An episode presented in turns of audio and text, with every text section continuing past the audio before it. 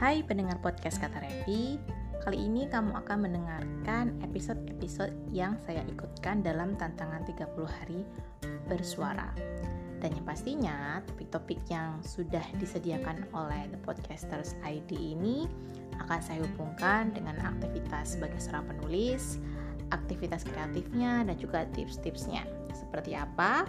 Kamu harus langganan kata Revi ini di Noise atau di Anchor atau juga di Apple Podcast atau podcast-podcast apa pun, channel apa pun yang bisa kamu pakai untuk mendengarkan podcast kata Revi. Dan seperti biasa, episode ini adalah bagian dari tantangan 30 hari bersuara 2023 yang diselenggarakan komunitas The Podcasters Indonesia.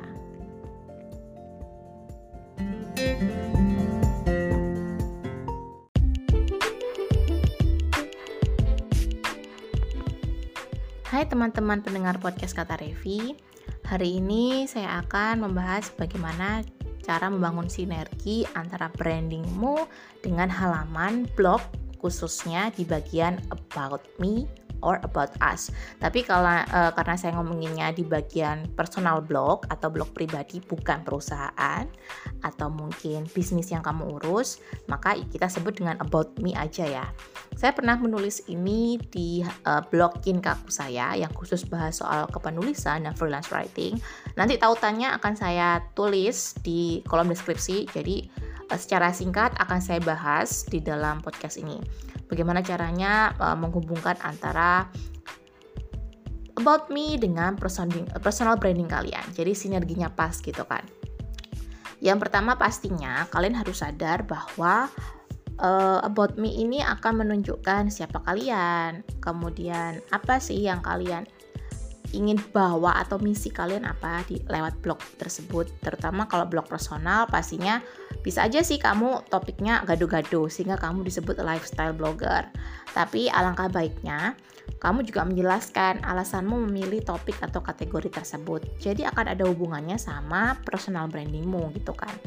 About me ini menurut saya sangat penting. Kenapa bisa menjadi sinergi atau uh, apa ya menjadi sebuah jembatan buat branding kalian. Karena dari sinilah orang akan cari tahu siapa sih yang bikin blog ini dia tuh latar belakangnya apa.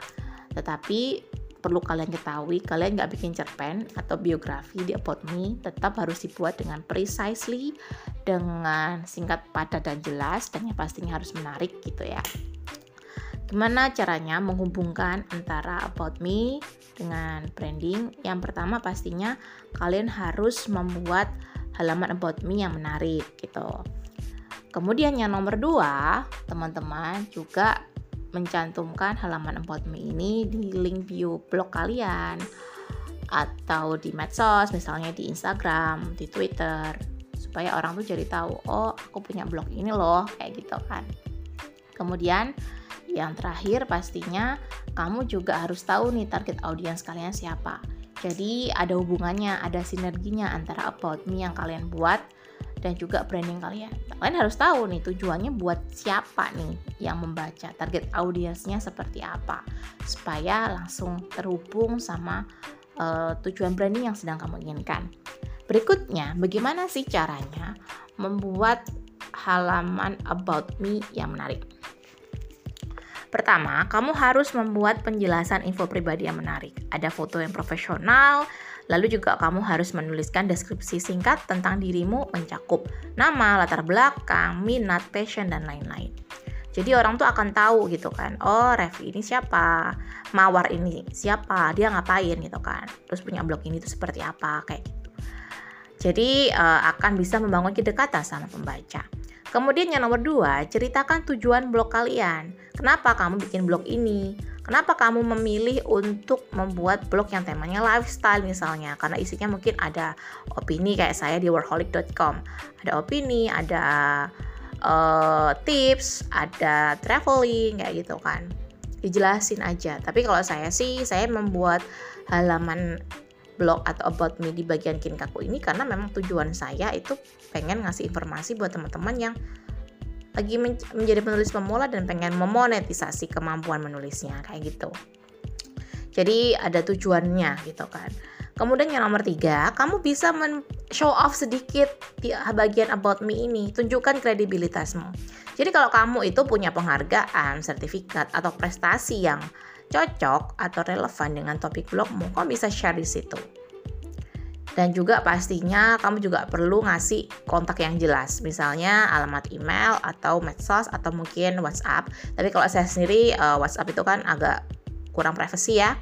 Jadi saya suka lebih suka share email dan juga medsos supaya kalau orang itu mau kerjasama bisa langsung kontak ke kamu.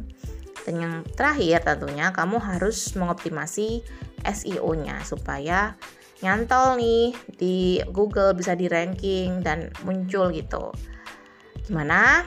Uh, apakah kamu sudah paham tentang bagaimana cara menyusun halaman about me dan sinerginya dengan personal branding? Kalau misalnya mau baca lebih banyak dan lebih komplit, kamu bisa cek di tautan artikel yang saya share di bagian deskripsi. Sampai jumpa di podcast Kata Revi berikutnya.